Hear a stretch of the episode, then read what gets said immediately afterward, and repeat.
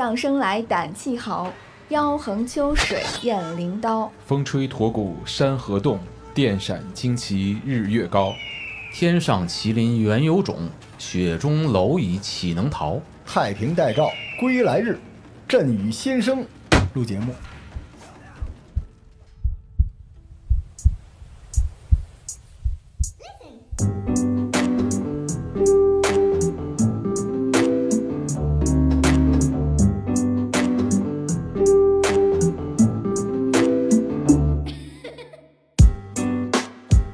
大家好，欢迎收听这期的《最燃生活攻略》，淘宝玩家拿什么拯救你？我的书店，我是罗叔。我是康 Sir，我是凤宇，我是瑞希。上一期我们已经自绝于读书圈了，康 Sir 留了很多话瓣，就膜拜了所有的书店。那我们今儿聊聊，实际上书店这个行业走衰，是因为很多人不去书店了，还去书店的人为什么去书店？瑞希，你为什么去书店？除了求偶之外，为了去发呆看书啊。一个好书店的定义是什么呢？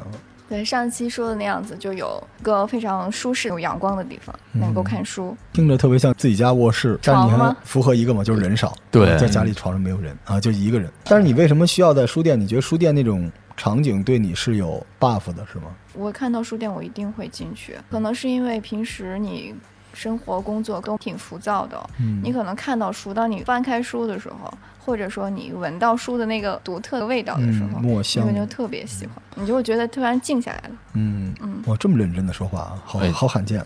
瑞希是一编剧，啊，文字工作者，所以你对书店的要求是在一个比较热闹的地方，然后还没什么人，然后光线很舒服，就是你会在这个地方进行创作。就我想知道，因为你去书店里读书，这书肯定不是你带去，你在那儿找了一本书，对你同时要会带笔记本什么的在那边工作吗？还是纯粹把读书当做一个休闲的时光，就放松应该？会是休闲放松了。哦，但瑞希真的这个书店是特别好结交男女朋友的地方。我感觉我去的时候都是别人两个人一起进去的，没有单人的。你这么说扎心吗？他都说了，他从小就爱在书店了，到现在还单着呢。你这 我觉得大家是去约会的地方，而不是说单身狗遇到单身狗的地方。我我是觉得像他这个属于可能就是一直在低头看书，不抬头看人。嗯你想啊，就你到好再说啊。你到你媳妇儿可能会听。嗯，好，这事儿过，来嗯讲下一趴。好，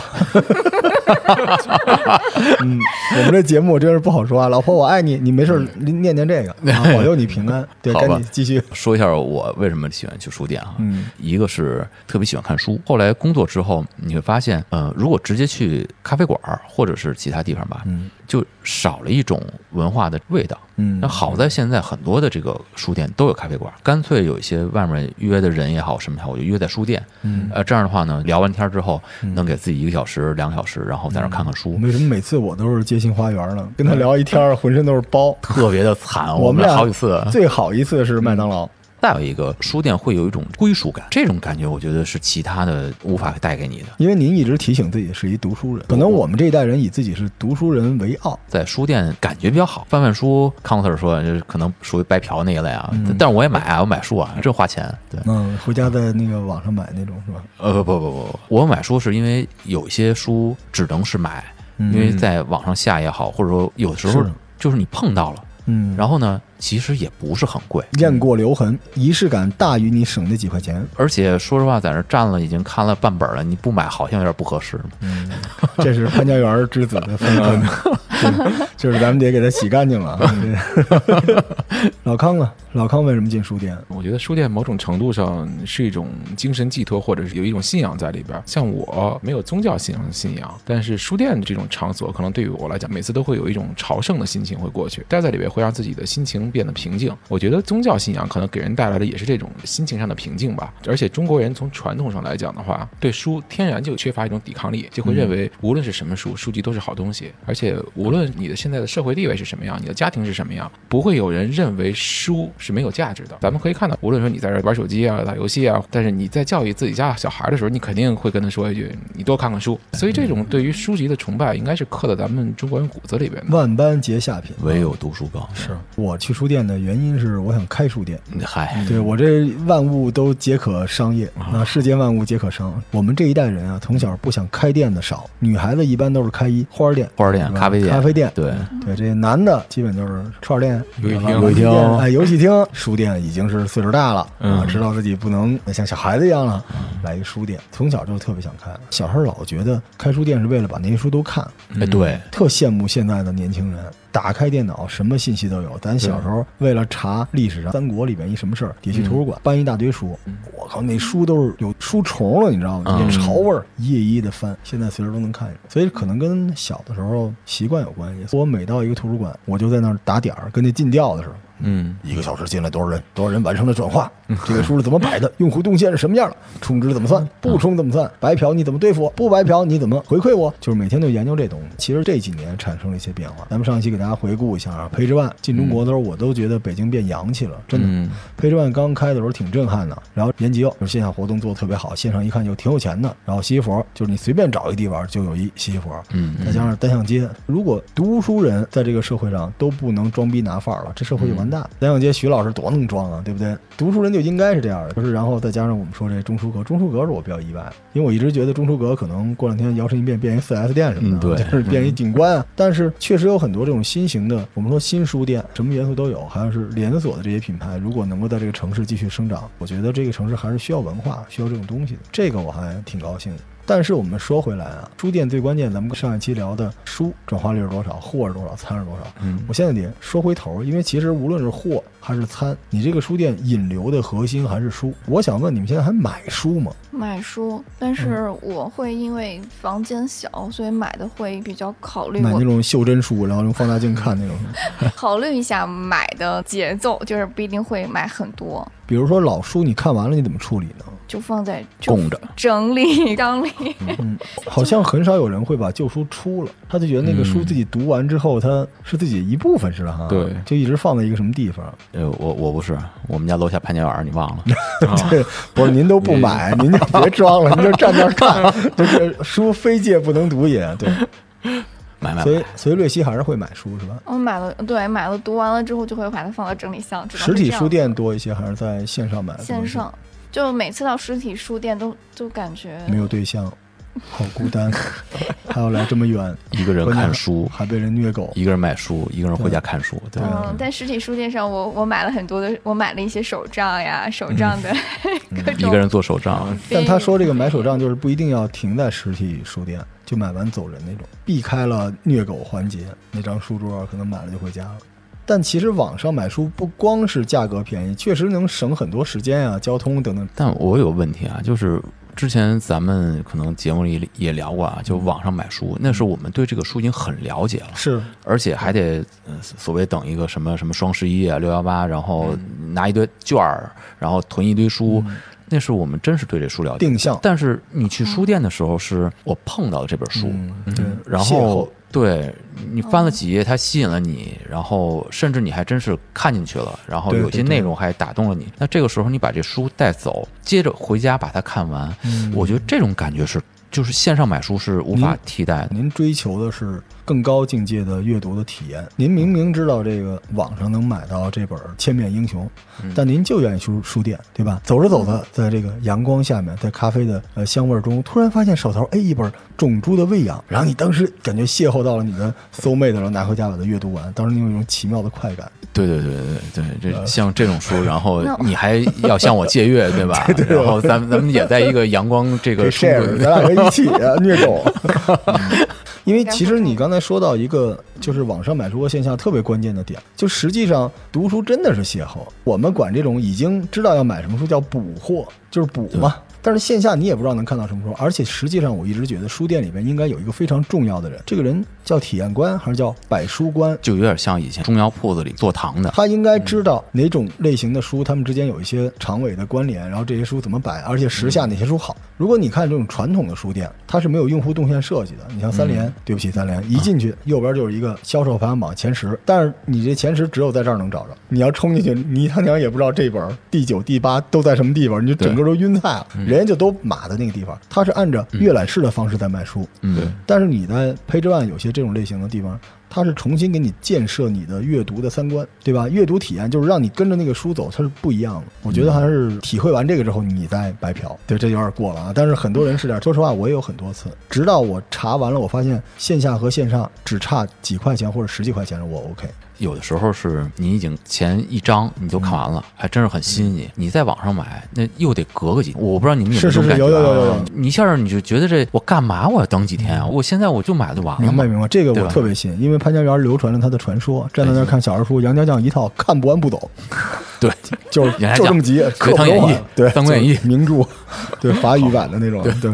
老康买书吗？老康都吐了吧？我禁书，啊，这你看他这个禁书前面啊都是主流啊，这个红色，进去就突然就出现那种啊什么坟场之类的，就是老康这个个性化的东西就出来了。其实你想买的书，就是某种层面上来说，除了你非卖不可的那一小撮你想卖给别人的书，对，是的，对？吧？那这个你怎么选呢？我个人在选书的时候，还是带很强的这个色彩性，就是我喜欢读什么样，我想让我的读者也能看到。你的素材是什么呀？就是这些种猪，对嗯，对，这不不光是种猪，对，嗯 还有跟育种啊什么相关的都有，是你看都可以。你看今天你咱们这么说合适吗？回家都有媳妇儿，你看瑞希在那个地方，没事儿，瑞希不哭，送你坚强送你一本。选书的时候，我希望通过读书能够把自己几个对世界的认知都打开，所以会从各个维度去找关于生活中美好的东西。我多希望能够通过阅读能够体会出来，所以我会有意识去找一些这种能够带来一些稀奇古怪的知识的书。那奇妙的知识又增加了，哎是这个路线。他这有点什么什么阁主、什么书斋主人的意思对啊，，就买手嘛。这个有意思。但是您驾驭的这个企业不太像是一个买手店啊，比这个买手店要大。我是会去买书，书店里边我刚才说了，就是价格别差太多。就虽然我这么有钱，但是我还是要看，因为有些我买的书不是新的，我喜欢买那种旧一点的书，所以有些旧书套装它确实线上便宜很多，咱别自己道德绑架自己疯了。但是我在书店里面买的比较多的书是画书，就有很多，因为我喜欢各种木刻的那种什么日和手贴呀、什么 Lens 呀，就世界啊什么这些东西，然后加上什么石贴、国家地理，还有很多画册、摄影集，大量的有图片的。因为我是从小画画出身的，我看这种图片受刺激，我会有灵感。所以这些书我不光要买实体书店的书，而且我尽量就在那个地方买回去，对我觉得那感觉不一样。我反正我会神经兮兮写购于什么什么书店什么的。哦，对，哎，但是有有一个问题，嗯就您喜欢这一类书，基本上都是什么铜版纸、胶版印刷，是奇沉无比，是齁沉奇沉无比。齁沉的，对。对，所以购书跟健身可以同时完成。但其实购书很很奇怪，书那么干净的东西啊，新书你是可以翻的。嗯，结果你一个书店里边除了书之外，搭配最好的是咖啡。你们买到过？我真买到过。那书页打开里边还有米粒儿了。你说这人就说到后台给你找一本，但其实这逻辑不太对，也没办法。现在是不是不不卖咖啡，就不不卖这些东西？这个咖书店这就活不下去啊！咖啡的溢价高啊，对，对吧？一杯咖啡多少钱？能卖多少钱？你矿泉水你能卖多少钱？所以咱们接着聊啊，这个呃，书店里面中国的这些开书店的人，我估计有一半儿脑子里都有一个日本书店的名字。嗯，对吧？就是译本的，对，对不起啊，日本的这个书店名字叫鸟屋书店。对我原来老说鸟屋书店，老康招聘的时候，你有什么梦想？嗯，你知道鸟屋书店抱着这个理想，我们俩也是这么走到一起的。但鸟屋书店这个，大家应该玩书的应该都知道，日本旅游玩的比较多的也会特别打卡。代官山嘛，对代官山，因为我在日本住的那个地方，出门大概步行也就是几十公里，就是它有一种奇妙的简约感。你先看完那个，你再看国内，你看 Page One，你觉得不用营造这么多七了拐弯的，嗯，然后你再看国内这单向街，人家不用人说话，人家用书来说话，对，对吧？他你也没见他弄一个演武出来，巴拉巴拉巴拉讲故事没有吧？看完他，然后你再看咱们国内的中书阁，你也不用雕梁画栋，他就有一种特别奇妙的和谐的感觉，多一笔都多。它那种满坑满谷，又不是西西弗，对对，但是它东西还挺满，它有一种特别奇妙的那种设计感。就是日本人做这种东西真是挺有意思的。我之前跟老康专门我们扒过代官山鸟屋书店的数据，那流量巨大，这一个月大几百万的收入。而且中国人对这个东西还是有一定的误会的。不知道您知不知道，就是很多咱们这边的大型的商业里面都出现了一种复合店，就像您刚才问的，就是嗯它也不是书店，也不是卖衣服的，也不是咖啡店，就什么都有。你一看人家 BP 还众筹上面写着就是中国的鸟屋书店，现在多少人都说自己是中国的鸟屋书店。有一件事他不明白，日本人是真的喜欢这个书店，于是才喜欢上这个书店卖的货、卖的餐，喜欢成为他的会员。而中国人是你不喜欢我这书店，所以我希望我叠加一大堆东西让你喜欢。明白了。但是这件事儿并没有解决你不喜欢我书店的这个原因，导致你对我的喜欢和我做的运营和我的算法完全不匹配。明白，就就是是这盘菜你不喜欢，没事儿，我还有调料呢，对，我还有佐料呢。所以玩到最后，我可能不会死，但我也一定不会好。所以书店这个逻辑，说实话，鸟屋这个书店，我们跟老康我们也想研究它，但我们可能做不了中国的鸟屋书店，我们可能是狗屋书店、狗窝书店就 这个复刻不来。我还记得是你推荐给我知日系列，是鸟屋创始人叫增田宗昭，嗯是吗？对嗯我印象里，他那里说到以后所有的公司都是设计公司，再回过头来看他去设计鸟屋书店嗯和所谓他的其他的商业模式吧，嗯就是设计是他这里面一条主线。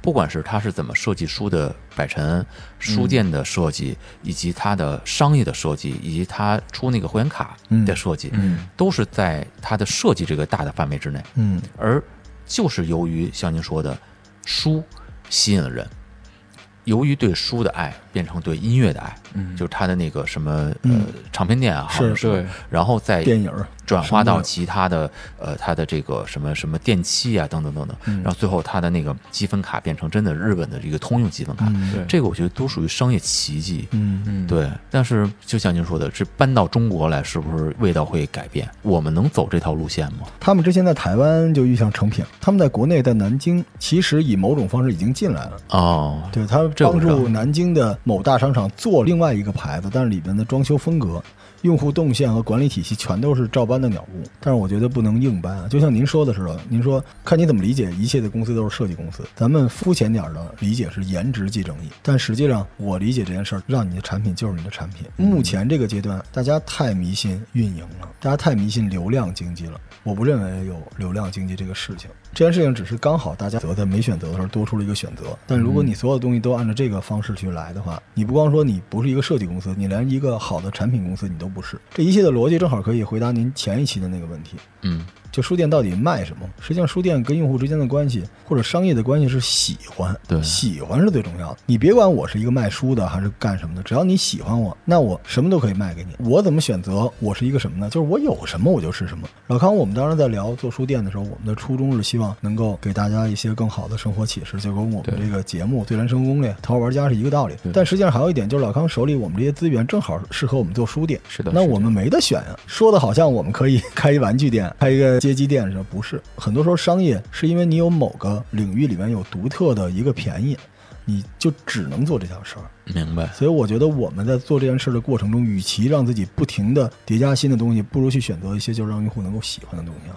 对，是的。回到刚才说的鸟屋书店，实际上它不光是在设计它的环境，它更多的是在设计一个它跟读者联动，设计一个读者和用户的一个生活。所以在代官山的鸟屋书店，除了书籍之外，你可以看到唱片，可以看到音乐，可以看到餐饮，可以看到你跟你生活息息相关的任何的一个东西。所以你到了代官山的鸟屋书店之后，你会觉得你的生活的眼界会拓开了。这就是为什么我跟老罗当时在想的时候，我们要做的就是一个生活提案，有一个空间能够带给你一种生活的提案感，然后能够带给这种生活提案的时候呢，书本是一个特别好的一个媒介，因为天然的我们会认为书里边蕴含的是知识，是蕴含了对世界的理解，这种理解可以变成一种提案，传递给我们的用户。那通过我们传递一个这个概念，可以让我的用户足够喜欢我，所以我们开始做了目前这个书店。我是觉得，首先啊，书好就在于营销的资源绝对丰富，嗯，对吧？可能大家聊一聊就能组合出几本书，然后我们变成一个主题，这个主题又重新能够做一期活动，或者说有一批新的读者来，会发现，哎，又变样了，你们又改风格了。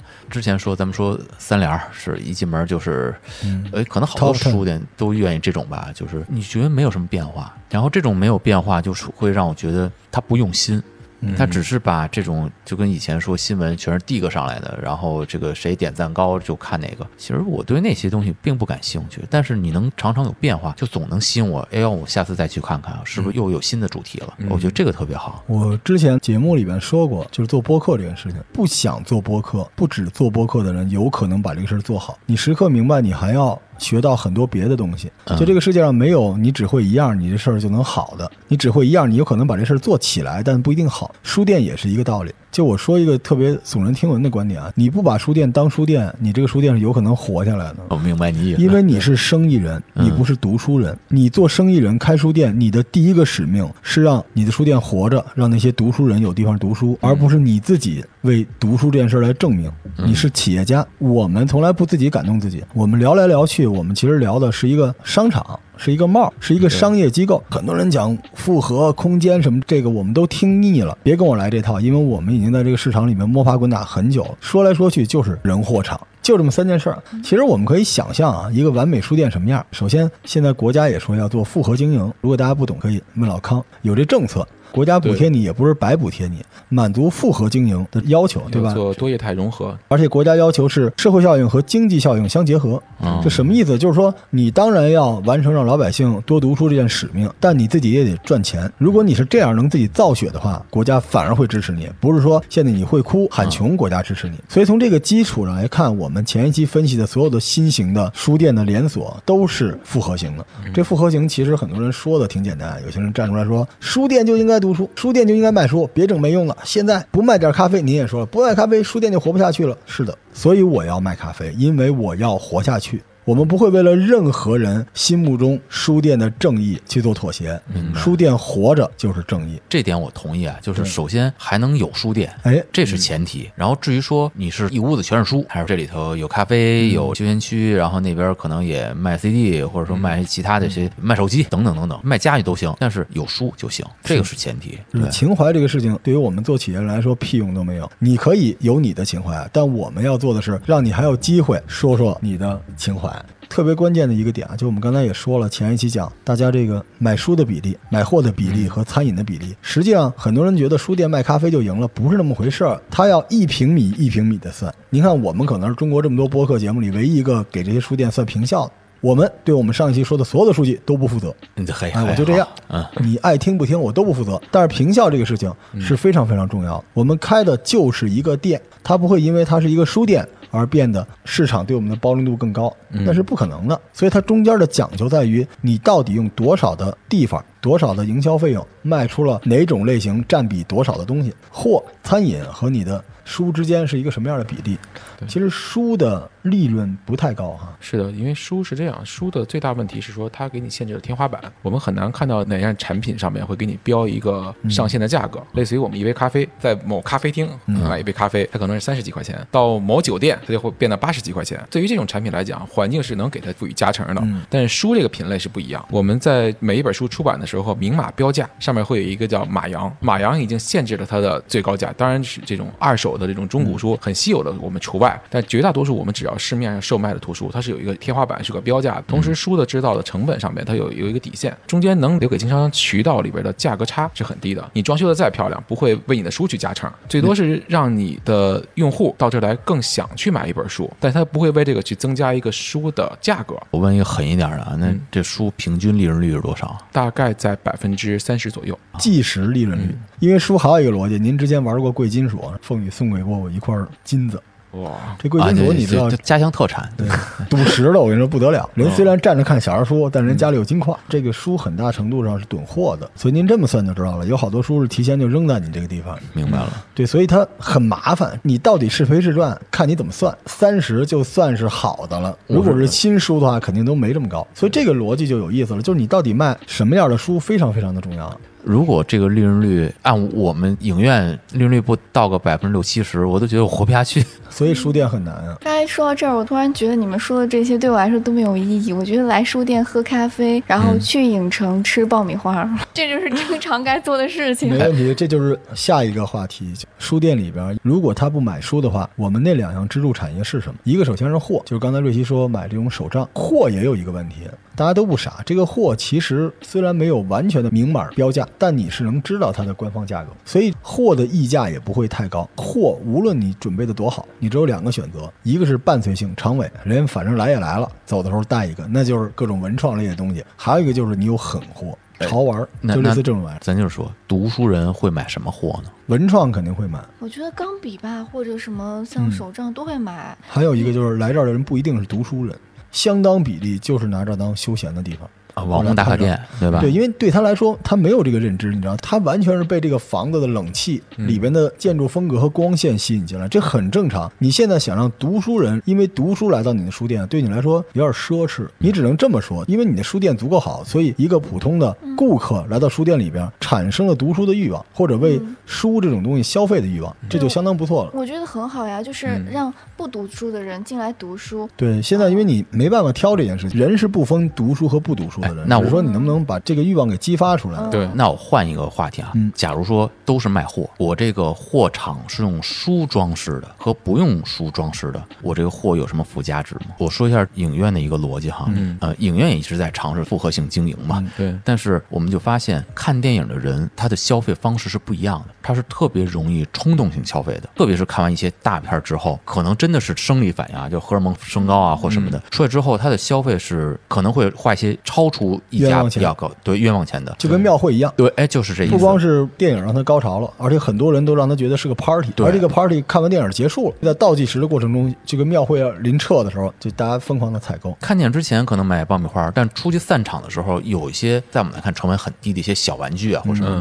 卖的很好。但是你要说进场这些人可能看那个摊儿，他看都不会看的，就就为什么要买这种东西？就价值也不高。所以是不是要延续这种兴奋感？换回到这个书的这个话题，我就想说，是不是这些人来这儿看书的时候，然后他对于某一类的商品就会有这种不加冲动的消费的其实？非常难，就是读书是让人荷尔蒙分泌降低的一件事情很。啊，好吧，而且我们刚才也说了，其实书本身就是一个底 buff，因为书的利润很低，货又是一个 debuff，而且大家到书店里是像您是想聊天了，嗯。瑞希是晒太阳来的，对吧？老康是来朝圣，没有一个是来买东西的，所以书店真的问题就在这儿。即便你说啊，说我来的书店，我就想买点文具，这是什么人啊？这不是邂逅型的，他就是来书店瞎溜达。他很多买文具的是定向型的，我想去配置办买根笔，买根什么东西。如果在这种情况下，你想让他以邂逅的方式碰到一个东西，非常想买，这跟书店没关系，这完全要靠那个产品硬撑着。综合采购的成本就高了。那仍然要是一个比较选品啊，或者说进货呀、而知名的东西，其实你的利润会很低。对，为什么那么多书店都死了？所以我要回答某听友的问题，就是书店难道不卖咖啡就活不了了吗？你说对了。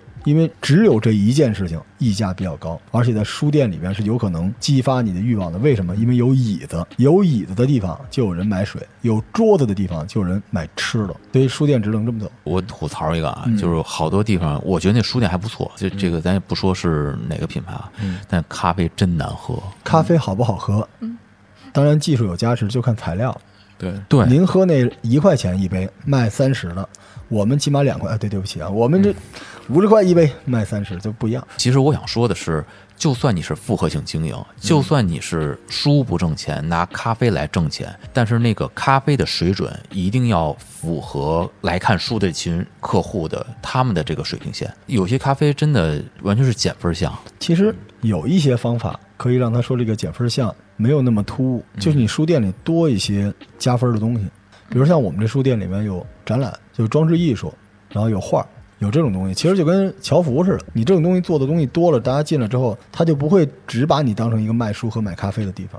呃，对我需要一个场景，对，这个场一旦起来，但是这个场其实从某个角度上来说，你是没法给它装置艺术该有的那么大的空间的。嗯，什么叫装置艺术？就是各种，您看我们那骷髅那琴，呃，就这种大型的雕塑，但是比较现代的，而这个雕塑是你能摸、你能看，啊，这种大型的摆件儿，您可以理解为巨大的莫纳。这种东西和你同时处在这个空间里面，它负责帮助你让这个空间充满艺术氛围，明白让你喜欢。当然也是为了打卡方便，但也是一种体验？就欣赏一个艺术品在你身边，会增加你对这个店提供的各种服务和商品的容错率，就模拟人生一样。对家里摆这种好看的东西越多，你的那个幸福值越来越高。尤其咱们开心啊？对啊，像小哥哥什么之类的，对我可以摆一小哥哥。回头把那个种猪的书给他吧，这待会儿给你签一个啊，种他。除了这些之外，就是咱们一直说，除了这些之外还有什么？还要有电商。很多书店弄来弄去救不了电商这件事儿，为什么呢？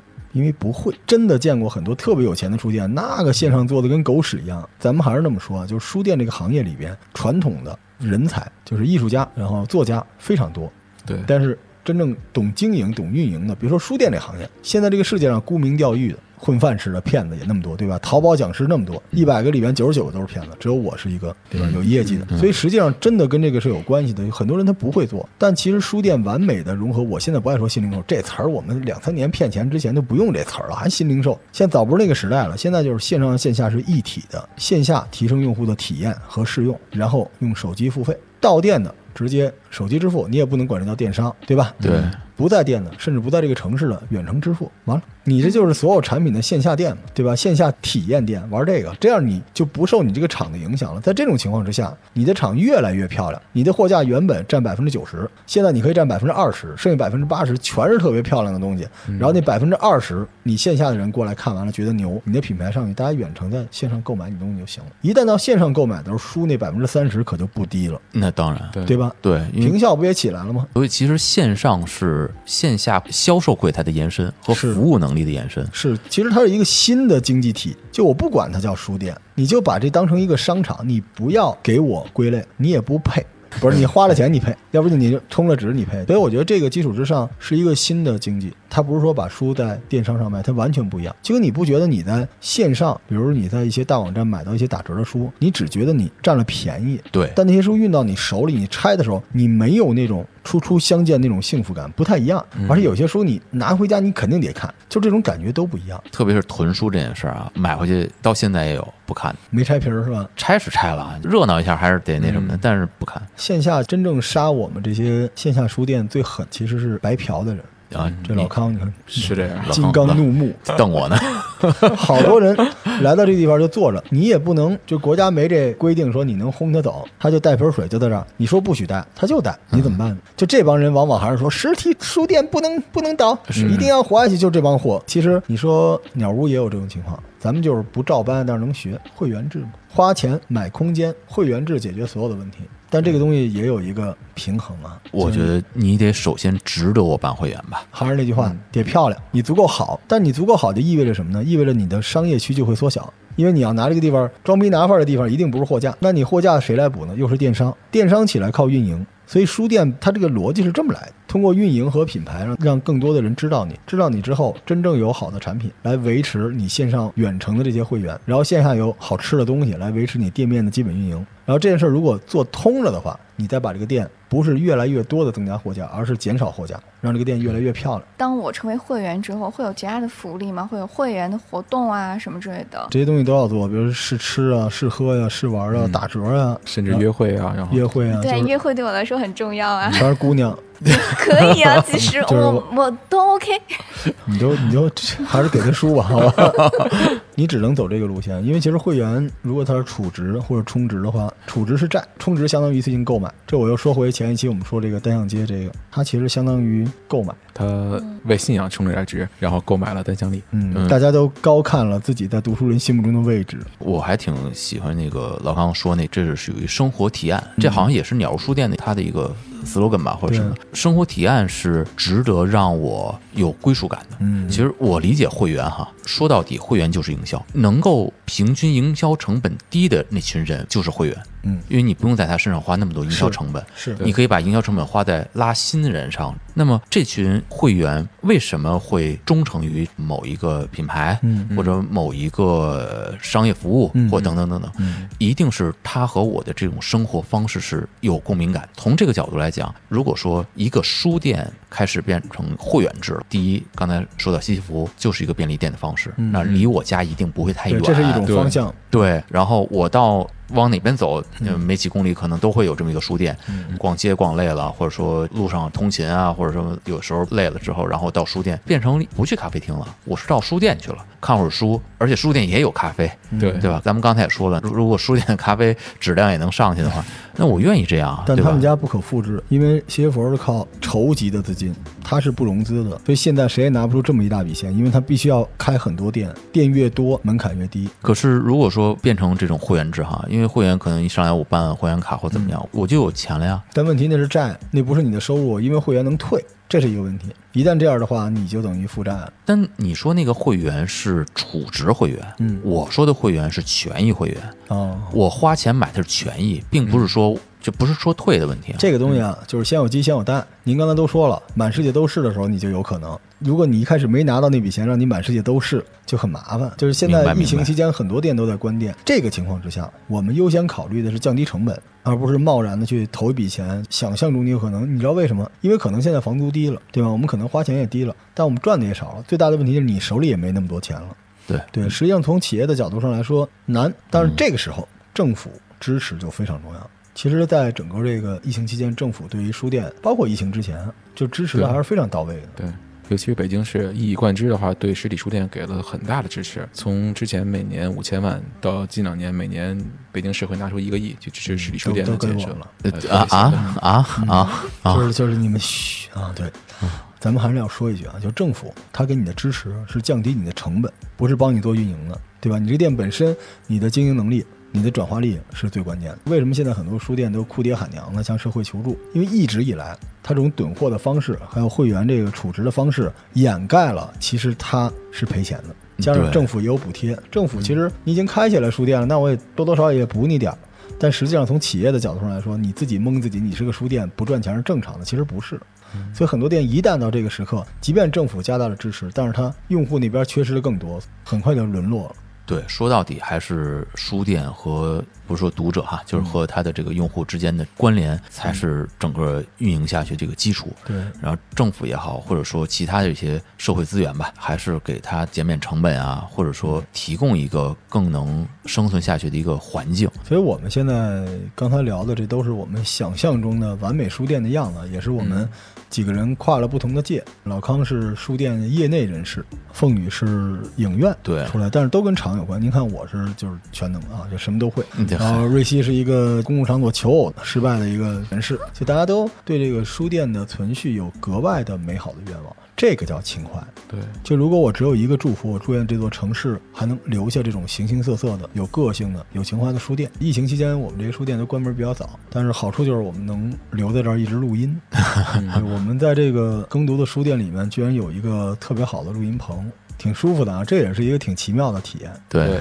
这个书店也是我们对然生活攻略头号玩家的线下的专门店，我们有很多针对我们的听众的服务，还有很多针对我们听众的一些活动。所以希望大家没事儿可以到这儿来活捉我们这些人啊！很多听众一直不知道我们的群，其实我们的群也叫“最然生活攻略”。所以不管各位在哪个平台啊，如果你热爱我们的节目或者热爱传统书店，都可以进群来找到我们。好，感谢各位的收听啊！世间万物皆可燃，我们希望实体书店加油吧！加油，好，加油。加油！拜拜。拜拜。